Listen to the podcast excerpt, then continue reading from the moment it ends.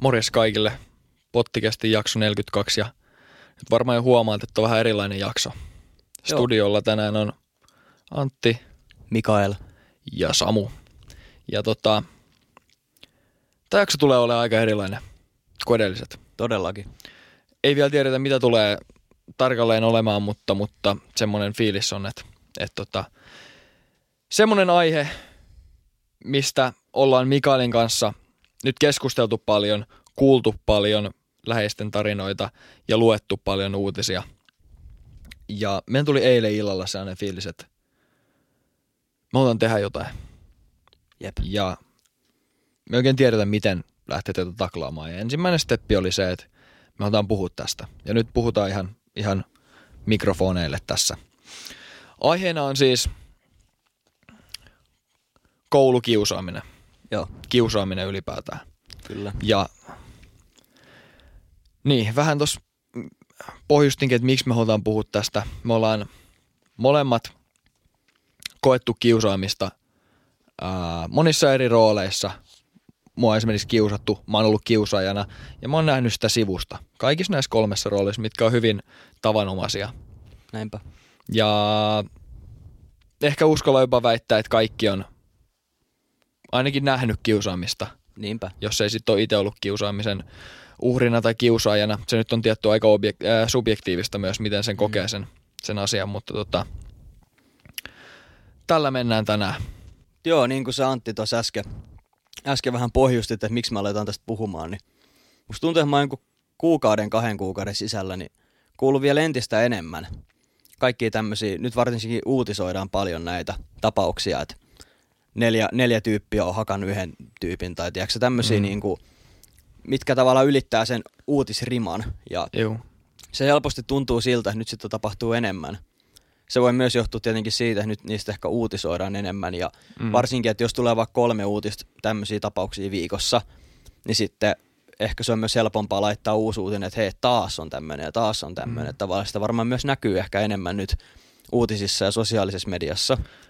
Mutta jotenkin mulla alkaa itselläni nyt niinku en mä tietenkään ikinä ole hyväksynyt sitä, mutta nyt jotenkin alkaa tulla raja vastaan. Mm. Ja mulla on niin kuin läheiset, läheiset ihmiset ja niiden läheiset ihmiset, niin jotenkin kokenut nyt ihan sikana kaikkea. Niin tuntuu siltä, että nyt, nyt on pakko päästä puhumaan. Jep. Ja ehkä tämä jos on kasvanut, niin kuin, tai huono olo on kasvanut nuorten keskuudessa, koska korona ja kaikki, kaikki erikoistilanteet tällä hetkellä, niin, niin saattaa olla, että, että niin kuin paha olo kasvaa. Muutenkin me puhuttiin somesta viime jaksossa tosi paljon, niin se saattaa olla siinä yhtenä vaikuttavana tekijänä. Siinä on niin monta asiaa.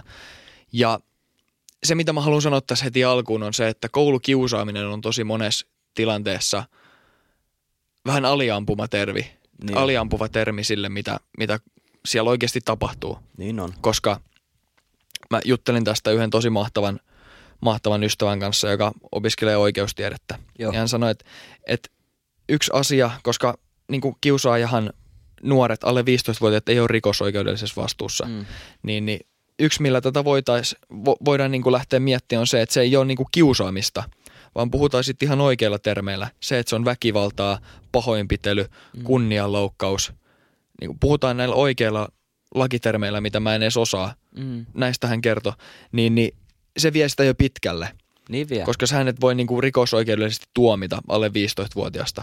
Mutta miten sitten esimerkiksi voisiko niiden vanhemmat olla siitä vastuussa? Miten tästä saataisiin semmoinen, että, että, että ne tekijät oikeasti on siitä vastuussa? Miten tälle hommalle saada stoppi? Koska mä oon tosi kyllästynyt siihen, että viattomien ihmisten elämiä pilataan ja niitä, niihin vaikutetaan niin kuin traagisesti väkivallalla. Mm. Silloin kun tämä toinen ihminen ei ole välttämättä tehnyt yhtään mitään ansaitakseen tätä. Ja sen takia mun mielestä on ehkä meilläkin nyt mielen päällä, että me halutaan yrittää ainakin tehdä asialle jotain. Me ei oikein vielä ole silleen konkreettisesti suunniteltu, että miten me sitä lähdettäisiin tekemään, mutta se on hienoa, että jos se edes yhden tai kaksi ihmistä saisi nostettua jostain pohjalta. Kyllä. Tai jotenkin edesauttaa tätä asiaa, niin se olisi ihan tarpeeksi. Niin tota, sen takia otettiin tänään tämä aihe. Kyllä. Ja oikotietähän tässä hommassa ei ole onneen, että, että tota... onhan tämä tilanne semmoinen, että, että se on niinku tavallaan myös meihin niin sisäänrakennettuna kaikki kilpailuvietti ja, ja niin kuin jossain määrin elämä on kilpailua, mm. niin ihmiset ei vaan ole suvaitsevaisia aina kaikkia kohtaa, mm. mutta se, mikä on se elämän yksi tärkeimmistä pelisäännöistä, on se, että sun ei välttämättä tarvitse niin kuin olla kaikkien kaveri tai tykätä kaikista, mutta kaikkien kanssa täytyy tulla toimeen. Niinpä. Ja sä et varsinkaan saa kohdistaa väkivaltaa kehenkään. Näinpä. Miten tota, mä haluaisin ehkä tähän alkuun ottaa vähän jotenkin semmoisia ehkä omia näkemyksiä tai kokemuksia, kokemuksia tästä aiheesta, niin sä tuossa sanoitkin, että varmaan lähes kaikki on jollain tapaa tullut kiusatuiksi. Ei välttämättä kauhean vakavasti, mutta edes jonkin verran kokenut sitä ja varmasti ollaan vähintään kiusoteltu kavereille. Mm. Yleensä myös sit ehkä vähän kiusattu ja sitten seurattu vierestä, joka on kans tosi paha. Että totta kai itse asiassa yksi mun kaveri tähän heittikin, että jos ei mitään muuta, niin älä itse kiusaa. Että vaikka sit seuraat vierestä, niin älä sit itse kiusaa, mutta onhan se seuraaminenkin tosi ikävää. Mm. Varsinkin sille niin kiusatulle. No. Mutta miten tota, sä oot itse kokenut näitä kaikkia kolmea? Kyllä. Ja, joo, kyllä. Onko se ollut sitten semmoinen, koetko sä, että sulla on jäänyt jotkut arvet näistä jutuista? Öö, tietysti määrin kyllä. Kyllä on jäänyt, mutta mä oon ollut siinä asiassa tosi etuoikeutetussa tilanteessa, että mä oon pystynyt käsittelemään ne. Joo. Ja, ja tota, mulla on ollut tosi hyvät niinku verkostot mun ympärillä, että ne ei ole niinku kaatanut, horjuttanut mun niinku balanssia sillä tavalla. Että onhan ne ollut traagisia juttuja ja tosi häiritseviä juttuja niinku lapsen, nuoren kasvulle silloin. Niinku väkivaltainen kiusaaminen ja semmoinen sellainen syrjiminen ja nimittely siinä, mm. että et suljetaan ihan kokonaan jostain ulkopuolelle ja niin kun susta tehdään se naurun aihe jatkuvasti, niin, niin se ei ole mitenkään hirveän mukava paikka olla. Niinpä. Nuorelle. Koska silloin kun nuori, esimerkiksi mä oon aina sanonut, että yläaste on ihmisen vaikeinta aikaa ja mm. se on yksi asia, minkä takana mä seison aika vahvasti, mutta se, että, se, että, tota, se, että kun nuoret toimii siinä murrosiassa, niin, niin tota, tiiäks, miten se nyt sanoisi, niin vaistomaisesti ja niiden mm. hormonien ajamana, niin, niin silloinhan tulee sitä kiusaamista väkisinkin. Mutta miten sen saisi lopetettua? Miten sen saisi Se on kitkettyä? Todella hyvä kysymys. Mulla on itselläni tosi, mä nimittäin mietin tätä, että onks tää kiusattuna oleminen jotenkin arpeuttanut mua tai jotenkin tällä jättänyt pahoja jälkiä ja mä en koe, että mulla ei jäänyt mitään traumoja näistä jutuista, mutta se on muuttanut mua tosi paljon. Ja oikeastaan tänä aamulla, kun mä olin lenkillä, niin mä aloin miettiä sitä, että miten erilainen ihminen mä olen. Tai siis, että jos mä ois koskaan kiusattu, niin mä en ois samanlainen, mitä mä oon nyt. En, en millään mittakaavalla. Kun mullakin on silleen, että ihan niinku tosi, tosi julmi juttuja on tehty. Mä en nyt ala niitä niinku hirveästi avaa vaan, mutta tiedätkö kaikkea sellaista, että tulostettu jotain Facebook-kuvia mm. ja tiiäksä, laitettu pitkin kouluseiniä, niihin on kirjoiteltu kaikkea ja ihmiset on puhunut selän takana pahaa ja päin naamaa pahaa ja mm. haukkunut kavereita ja tiiäksä, kaikkea tällaista. Ja tota, jokaisella ihmisellä on sitten semmoinen oma tapa suhtautua niihin juttuihin. Niin mulla oli se, että mä aloitin harrastaa judoa, kun mä olin seitsemän tai kahdeksanvuotias. Ja sitten niinku nuoressa iässä aloin käymään sitten niinku salillakin judotreenien yhteydessä ja sittenhän mä aloitin nyrkkeilyä ja vapaaottelua, kaikki nää. Ja mulla tuli semmoinen tosi outo asema koulussa, että mä olin vähän erilainen ja mä en yleensä hengannut niiden kaikista niinku suosittuimpien kanssa. Mutta sitten samaan aikaan niin monet niistä mun kiusaajista pelkäs mua. Eli mulla oli tavallaan semmoinen hassu tilanne, että mua kiusattiin, mutta sitten loppupeleissä kukaan ei oikeastaan uskaltanut tehdä mulle mitään. Mm. Ja sen lisäksi mulla oli vielä sellainen hyvä tilanne, että koko mun kouluajan niin mulla oli aina kavereita. Ja mä aloin miettiä sitä, että miten hirveältä se olisi tuntunut, jos ei olisi ollut yhtään kaveria ja ei olisi pystynyt puolustamaan itseänsä. Et siinä mielessä mä vaan niin kuin aloin heti miettiä omia kokemuksia, että se oli mulle jo valmiiksi raskasta. Niin mieti sit oppilaita tai lapsia tai nuoria, jotka ei pysty puolustamaan itseänsä niille ketään. Mm. Niin pystyy vaan niinku ajattelemaan, miten kamalalta se varmaan tuntuu. Se on aika, aika sellainen toivoton olo. Semmoinen, tai niinku, sä oot täysin muiden armoilla. Niinpä. Ja se, se pahimmassa tapauksessa pudottaa niin kuin yksilön pois yhteiskunnan mm. kierteestä ja siitä, tai siitä niin kuin systeemistä, että sit sä et pärjääkään koulussa enää, koska sä et uskalla mennä sinne kouluun esimerkiksi tai, tai sä et saa töitä, että niin kuin sosiaalisoidu siihen systeemiin kunnolla. Mm. Ja tota, niin, se on, se on näin. Ja sama se on oikeastaan kiusaajallekin. Tai jos mietitään, että et sulla on aina kiusaajana, kiusattuna ja muutenkin, sulla on periaatteessa kaksi vaihtoehtoa. Se A- ja B-vaihtoehto, tai jos sen voidaan nähdä sellaisena polkuna, haarautuvana polkuna, että sä voit joko olla se kiusaaja, tai sit sä voit toimia siinä tilanteessa toisella tavalla. Mm. Et jos sulla tulee joku sellainen tilanne, että et sä oot ryhmässä ja sä haluat hakea sitä muiden huomioon hyväksyntää, niin lähetkö sä kiusaamaan vai etkö sä lähde? Mm. Et tällainen tilanne. Tai miten sä suhtaudut siihen, jos joku kiusaa sua. Tai sit jos ei ole kiusaamista, niin joku semmoinen väkivallan teko vaikka, että lähdet sä rikkoo ikkunoita. Mm. Että haet sä sillä hyväksyntää. Että noikin, miten mä näen noin, niin ne on semmoista täysin yksilön heikkoutta. Niin jos sä lähdet kiusaamaan, niin sä oot heikko. Sä et ole sinut itses kanssa.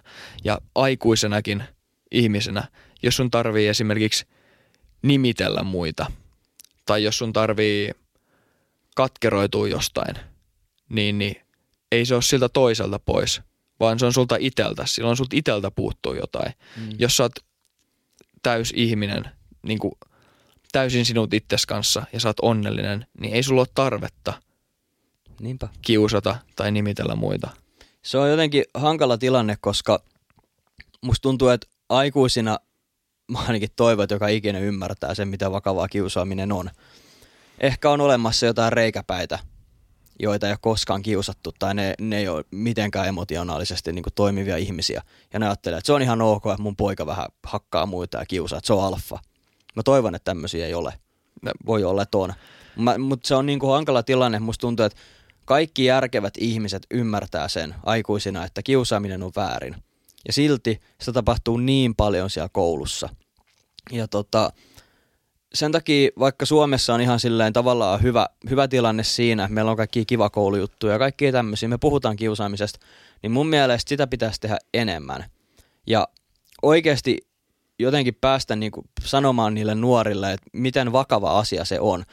Ja mä sanoin tähän liittyen sulle eilen, että minkä ihmeen takia sä haluaisit kiusaa jotain. Tai niin kuin jos sä alat oikeasti miettiä sitä, niin se ei anna sulle mitään. Se, että sä mollaat toista tai hakkaat sitä tai mitä vaan, niin se on niin kuin typerin asia, mitä sä voit tehdä. Et jos sä joudut hakemaan sillä huomioon ja hyväksyntää, niin sä oot oikeasti jotenkin niin kuin, lapset vaan tekee mm. sitä. Mut sehän se kertoo ihan siitä omasta heikkoudesta. Nimenomaan. Tai siitä, siitä, että sä et ole niin kuin varma. Ja sä tarvit mielestä, jotain tämmöistä. Ja mun mielestä se olisi niin upeata saada lapset älymään se, että ne, jotka kiusaa, ei ole niitä cooleja, mm. vaan just ne, jotka kiusaa ja haukkuu muita ja tälleen tekee kaikkea niinku tyhmää, niin ne on oikeastaan ne niinku tyhmät niissä tilanteissa. Mutta siinähän se vaikeus tuleekin, koska koulu tavoittaa kaikki nuoret. Mm. Tai siis, siis oikeasti todella suuren osan niinku suomalaisista nuorista ja lapsista. Niin silloinhan kaikki käy sen mankelin läpi. No, sinne tulee kaikki. Ja siellä ollaan eri kehitysvaiheessa ja kaikilla niin kuin sosiaaliset taidot ja empatia ja myötätunto ja nämä taidot ei ole samalla tasolla, mm. jolloin niin kuin silloin kasvattajien eli opettajien ja kouluhenkilökunnan vanhempien vastuu on siinä isossa asemassa, että niistä lapsista, kun ne ei ole vielä niin kuin valmiita ihmisiä, ne on hyvin keskeneräisiä ihmisiä, mm. niin m- miten niistä kasvatetaan sellaisia yhteistyökykyisiä ja myötätuntoisia ihmisiä tähän yhteiskuntaan.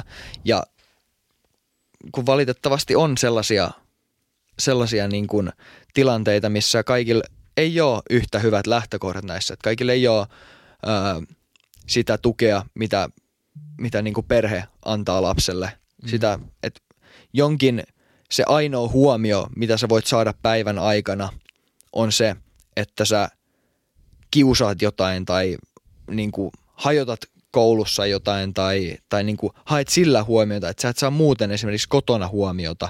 Mm. Vanhemmat ei ole kotona, vanhemmat ei opeta sua mitenkään, sä et ole oikein niin kuin, sulla ei ole sellaisia työkaluja pärjätä siellä koulussa tai, tai niin kuin pärjätä sosiaalisesti, että sä saisit sellaisia hyviä kaverisuhteita, missä saisit huomiota, mm. vaan ainoa se keino sulle on se, että sä teet jotain tyhmää, millä sä saat sitä huonoa huomioon. Mutta jos sä et saa hyvää huomioon, niin, niin silloin ihmiselle se huonokin huomio on huomiota. Mm.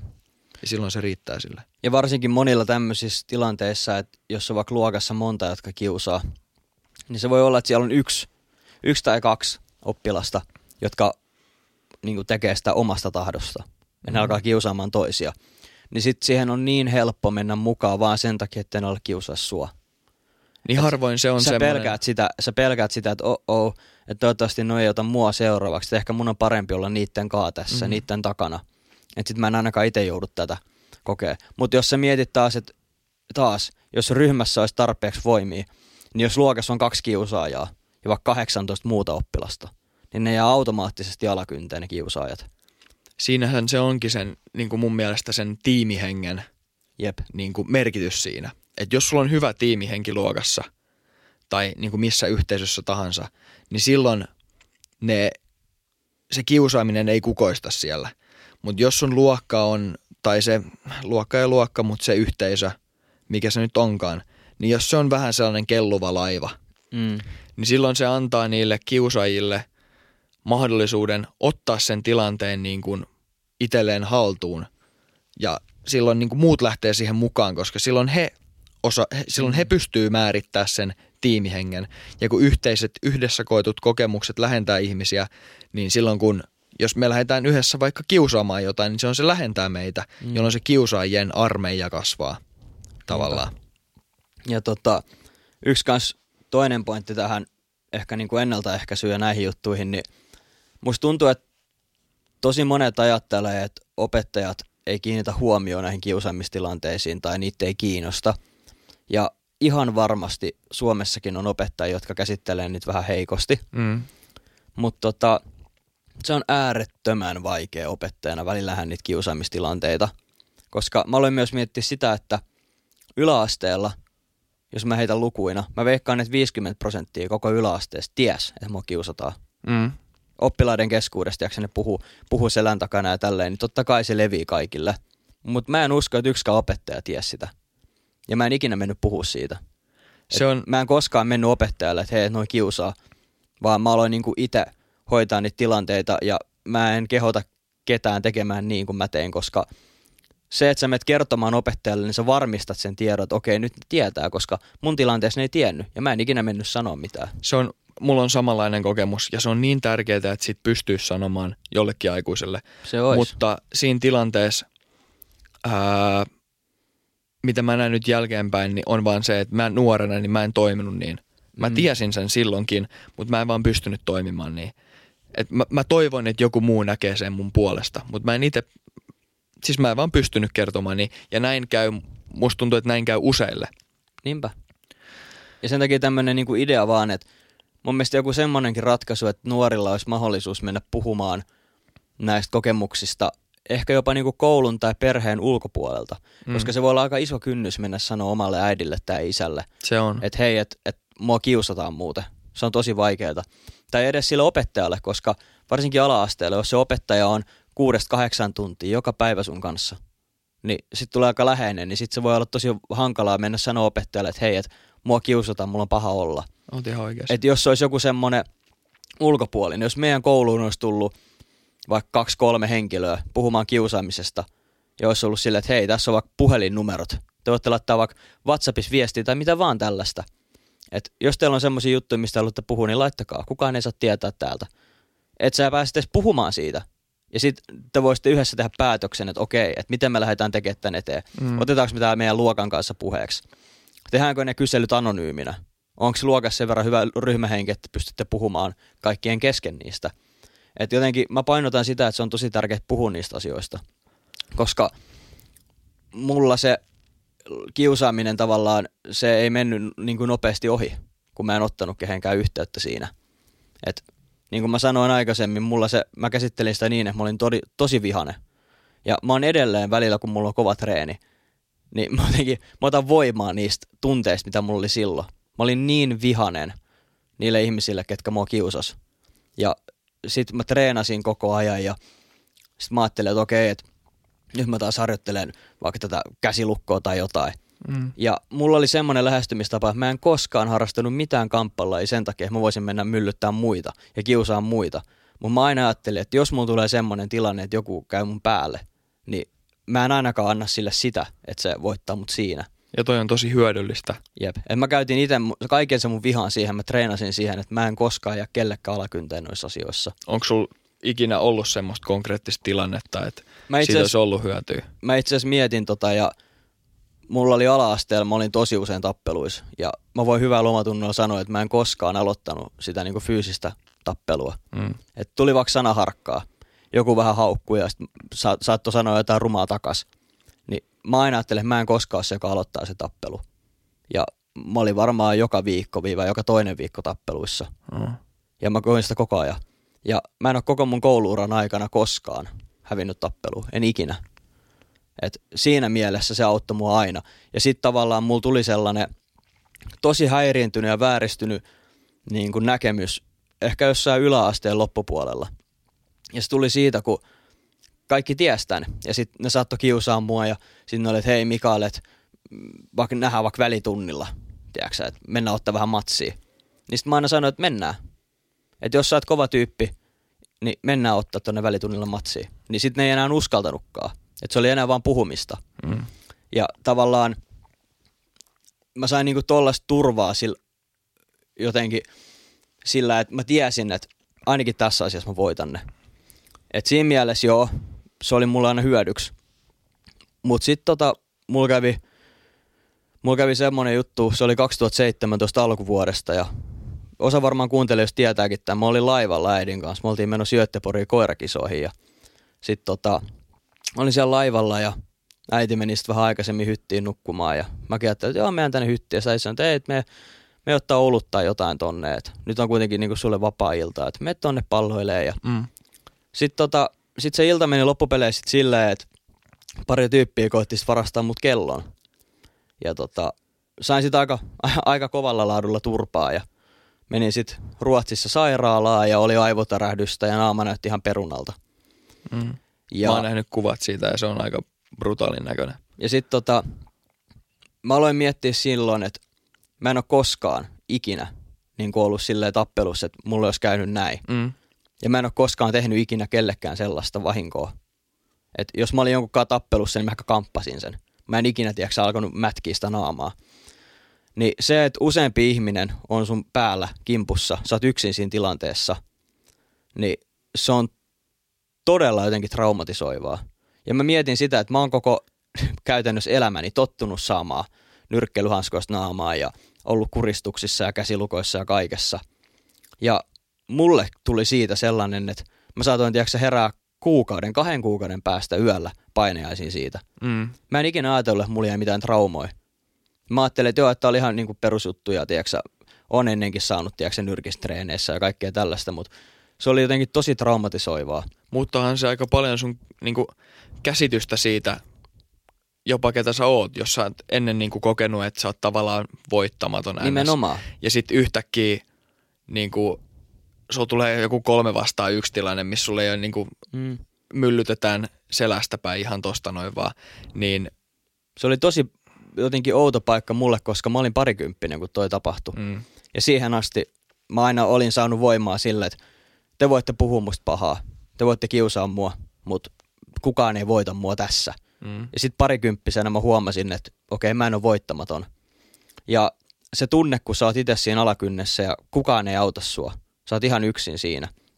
Niin siis se on jotenkin tosi kamala. Ja sitten mietin vielä sitä, kun nyt lukee näistä uutisista näitä juttuja, niin niissä on usein silleen, että yhtä tyyppiä on monta tyyppiä hakannut. Ja se on raukkamaisen teko, lapsia, minkä sä voit ikinä tehdä. Jep. Ja ne on lapsia. Ne nuorimmat on jotain kahdeksanvuotiaita, kymmenenvuotiaita ja neljä tyyppiä käy käsiksi. Mm. Ja ne ei ole harrastanut toistakymmentä vuotta kamppaalajeja. Ja ne yleensä se on silleen, että vanhemmat niin tähtää johonkin yhteen nuoremmat. Ja siis, ja varsinkin niin kuin nyt tämän mun oman kokemuksen takia ainahan mä oon ajatellut, että se on tosi vääriä kaikkea, mutta mulle se on nykyään tosi henkilökohtaista. Mm. Et varsinkin jos mä, mä oon vaikka baarissa ja mä kuulen sivukorvalle, että jotkut porukas sanoo, että joo, että me hakattiin yhdessä joku tyyppi.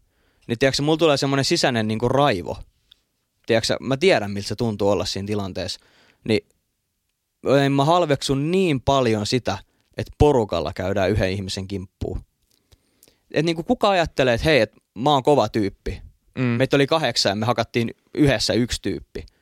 Millä mittapuulla sä oot kova tyyppi? Mä en, mä en sä et ole vai... kova tyyppi, vaikka sä yksin hakkaat jonkun. Mutta saati sit se, että sä menet ryhmässä. Siis se on niin raukkamaista. Mä en jotenkin saa tuota mun pääni ympäri, että miten tosta, tai että mikä on semmoinen perustava, koska mä haluan niin kuin aina löytää syyn asioille. Mm. Niin mikä tossa on se perustavanlaatuinen syy?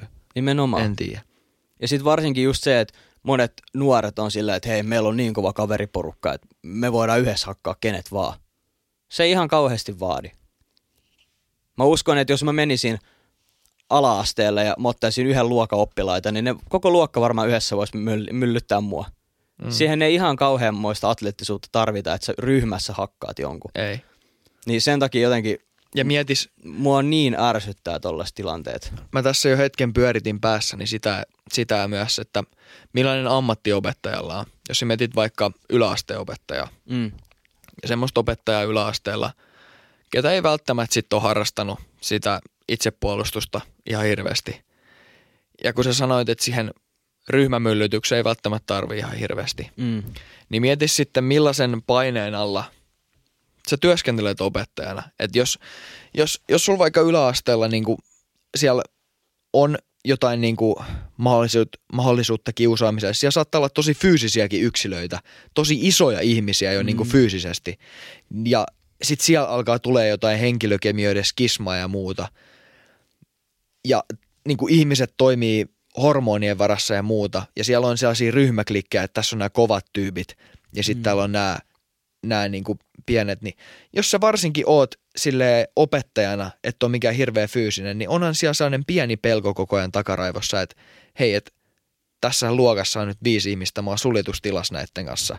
Tuossa on sälekaihtimet kiinni. Että mitä, mitä vaan voi tapahtua täällä. Ja joskus on tapahtunut mitä vaan luokassa. Ja siis se oli tänään, kun mä kerroin tästä ruokalas parille mun kaverille. Hmm. Niin Espoossa on siellä, mistä mä oon kotoisin, niin siinä on kaksi ala-astetta. Ja mä olin toisessa, niin toisessa ala-asteessa kävi semmoinen homma, että se oli joku kolmos-nelosluokkalainen poika. Se oli ehkä ikää kymmenen kaksitoista. Ja tota, se sitten oli jotenkin joutunut kismoihin sen opettajan kanssa, niin se poikkas vähän päälle viisikymppisen naisopettajan käden sillä, että se ei enää koskaan pystynyt käyttämään sitä kunnolla. Mm. Ja se oli joku kolmos-nelosluokkalainen poika. Teki niin. yksin opettajalle tolleen. Niin. niin vitsi, kun sä oot jossain yläasteella ja ne isommat möröt on jotain kaksimetrisiä ja toista sataa kiloa. Ja sit sä oot yksin siellä semmoisten hormonia ajavia, ei millään pahalla termit, apinoiden kanssa. Niin. Niin ei se niinku ole opettajallekään välttämättä niinku turvallinen tilanne ei. olla. Ja miten, ja miten se sit muokkaa sitä opettajan käytöstä siinä kohtaa, koska, tai niinku ihmisen käytöstä. Nimenomaan. Et puutuuko sä jokaiseen tilanteeseen? Mm. Vai niinku onko se helpompaa? Lakaseksä vähän niinku niitä mm. tilanteita maton alle, et, ja, ja siinä samalla vähän, niin, vähän suojat ittees. Niinpä. Niin, siinä ollaan taas sellaisessa vaakakuppitilanteessa, että kummalla tavalla ihminen toimii. Niinpä. Koska, niin. Mä näen jotenkin sen, tai välttämättä ole kauhean jotenkin tämmönen yleinen näkemys, mutta sen takia jotenkin mä näen semmoisen auktoriteettiaseman aika tärkeänä. Ja koska se on mulle ollut aina sellainen, että mä tiedän, että jos mä oon jossain tilanteessa ja mulla on puheenvuoro, niin mä en joudu pelkää, tiedäksä, sitä, että mm. okei, okay, nyt täältä yleisöstä tulee joku ja sit se alkaa, tiedäksä, mukiloimaan mua. Niin mm. mulla tavallaan, musta tuntuu, että mulla on etuoikeutettu asema siinä, että mä en pelkää tämmöisiä asioita. Mut toi on niinku, mieti kuinka hankala tästä on puhua edes niinku meidän aikuisena. Niin no. Niin toi, siis toi on niin hankala lapsille. Jep. Ja jotenkin uh. se, että se, että se, ne ketkä näitä asioita haluaa yleensä ratkaista, tai ketkä näiden asioiden niin kuin ratkaisemiseen kykenee, on niin kuin kasvaneemmat ihmiset, koska ne on joko kokenut sitä tai tietää niistä tarpeeksi. Niin se on silti vaikeeta. Ja sitten kun sä mietit vielä sen, että millainen se on se nuoren maailma, niin eihän mekään tässä enää aikuisina ihmisinä pystytä täysin objektiivisesti näkemään, millainen se on se nuoren maailma. Ja mm. sen takia meidän on tosi haastava niin kuin päästä vaikuttaa sinne ja niin kuin oikeasti olla siinä vaikuttajina ja jotenkin saada niin kuin järkeä siihen tilanteeseen kautta olla edes uskottavia, koska me ei oikein pystytä käsittämään sitä silti mm. tällä hetkellä. Niinpä. Tota, mulla on myös sellainen, sellainen olo, että niinku pelkästään tämä puhuminen riitä. Tämä on hyvä alku, että me vähän puhutaan tästä jo nyt, mutta mä oikeasti itse haluan edes jollain tasolla tehdä tähän jotain muutosta. Ja mä oon miettinyt sitä, että jos jollain kuuntelijoista on, jos on itse kiusattu, niin laita viestiä. Tai jos sulla on vaikka sisaruksia, joita kiusataan tai mitä vaan. Niin... Tai jos sä haluat jakaa jonkun, jos sä oot, tietty nämä asiat on sellaisia, että, että niinku, varsinkin jos ne on niinku prosessoitavana, niin niitä on niinku vaikea lähteä mm. purkamaan muille. Mutta jos sä koet, että sä pystyt ja haluat jakaa jonkun tarinan, niin, mm. niin me ollaan enemmän kuin valmiit ottaa se vastaan. Ja sitä just, että mä oon oikeasti valmis siihen, että että voitte laittaa sitten vaikka mulle tai Antille viestiä. Mm. Että sen mä tiedän, että kukaan, joka nyt kuuntelee tätä jaksoa, niin ei tämän jälkeen ajattele, että okei, mulla ei ole ketään, kelle mä voin sanoa. Meille voi tulla edes laittaa viestiä. Ehdottomasti. Että niin kuin mä haluan, että vaikka se on pieni alku, niin se on edes jotain. Että jos, jos on semmoinen asia, vaikka mitä te ette ole koskaan kertonut kellekään ja haluatte käsitellä niitä ja tarvitte siellä ulkopuolista, mm. laittakaa meille viestiä. Tai mä olisin ihan valmis menevä sun pikkuveliä tai pikkusiskoa tai kaveria tai ketä tahansa kiusataan. Niin mä oon ihan valmis tulemaan puhumaan sinne koululle niille kiusaajille. Mm. Että niinku mä haluun tehdä jotain. Mä haluun myös. Mutta se on tosi vaikeeta niinku konkreettisesti muuttaa koko kiusaamista. Se on, se on erittäin kunnianhimoinen tavoite. Ja sen takia mun mielestä se on parempi, että on edes pieni. Että nyt tää on niinku... Jos mä saan yhden ihmisen elämän paremmaksi tällä, mm. niin se auttaa. Me halutaan tehdä jotain konkreettista tällä. Jep. Jos sulla on vinkkejä siihen, niin, niin, tai osaat ohjata meidät johonkin suuntaan, niin please. Me ollaan tosi kiitollisia siitä. Ja me ei niin kuin missään nimessä tehdä tätä, tätä sen takia, että me halutaan tällä jotain huomiota. Meistä tuntuu, että on tärkeä asia puhua tästä nyt. Ja me muutama juttu laitettiin tästä meidän Instagram-storya. Meidän teki mieli laittaa siitä enemmänkin, mm. koska tämä on niin, niin intohimoinen asia meille. Mutta ennen kaikkea me halutaan tehdä tämän, et, tämän asian eteen jotain ja edistää tätä asiaa kuin se, että me haluttaisiin niin kuin surffata jollakin aallolla. Nimenomaan. Että et missä nimessä tarkoitus ei ole kalastella mitään. Ei todellakaan. Ja sen takia mä myös ehkä halusin, että me ei oteta tähän jaksoon perusintro ja outro ja nakit silmillä -mentaliteettiin. Ja meidän jaksot ei tule olemaan tämmöisiä aina. Mutta mä haluaisin, että tää on semmoinen tavallaan oma projektinsa tämän podcastin ohella. Että me saataisiin jotain muutosta tähän. Kyllä. Me halutaan näyttää suuntaa ja saada jotain aikaiseksi. Kyllä. Se on se juttu. Jos sulla on tarinoita, apua, ideoita, vinkkejä, niin laita meille viestejä. Me oltaisiin siitä hyvin, hyvin kiitollisia ja, ja tota, onko meillä mitään enempää tähän? Meillä ei varmaan mitään se enempää tähän jaksoon. Hyvä. Ensi jakso palataan taas normaalin kaavaan. Jos olet kuunnellut tänne asti, niin kiitos sulle. Tämä oli tällä kertaa aikamoista tajunnan virtaa, mutta, mutta tota, tämä tuli suoraan sydämestä. Näinpä. Pottikästi boys on out. Out.